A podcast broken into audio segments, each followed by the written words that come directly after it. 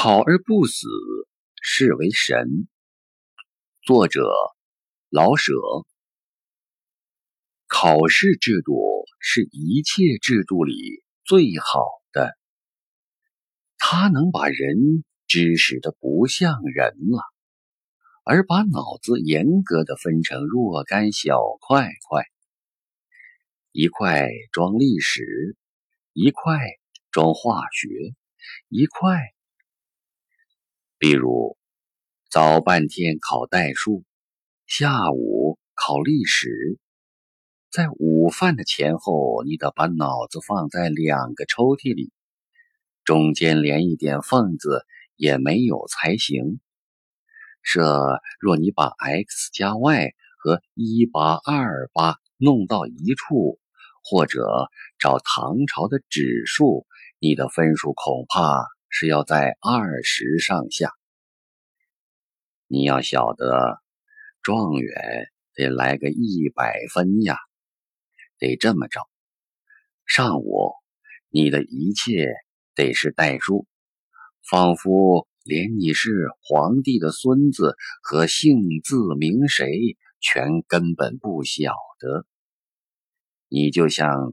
刚由方程式里钻出来，全身的血脉都是 x 和 y。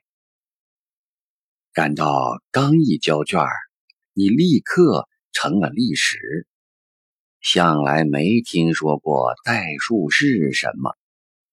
亚历山大、秦始皇等就是你的爱人，连他们的生日是某年某月某时都知道。代数与历史千万别连宗，也别默想二者的有无关系。你是复考呀，复考的期间，你别自居为人。你是个会吐代数、吐历史的机器。这样考下去，你把各样功课都吐个大不离。好了。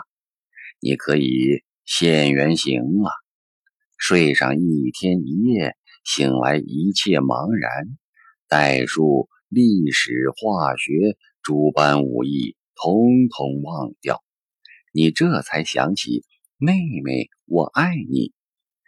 这是种蛇脱皮的工作，旧皮脱尽才能自由，不然你这条蛇。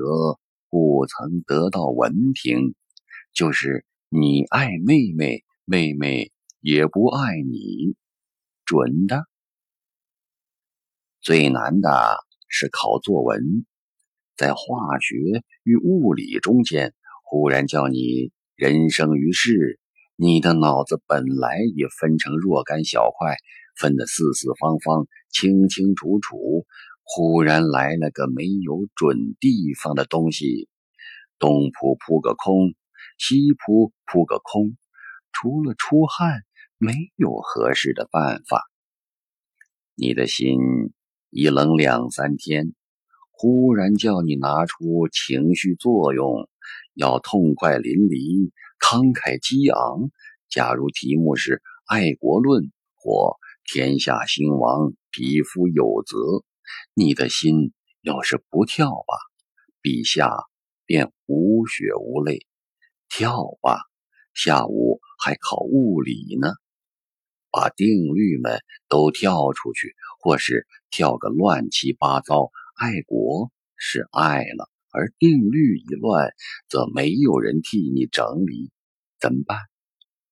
幸而不是爱国论，是山中消夏季。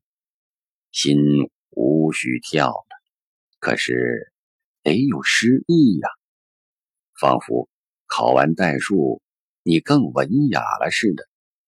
假如你能逃出这一关去，你便大有希望了。够分不够的，反正你死不了了。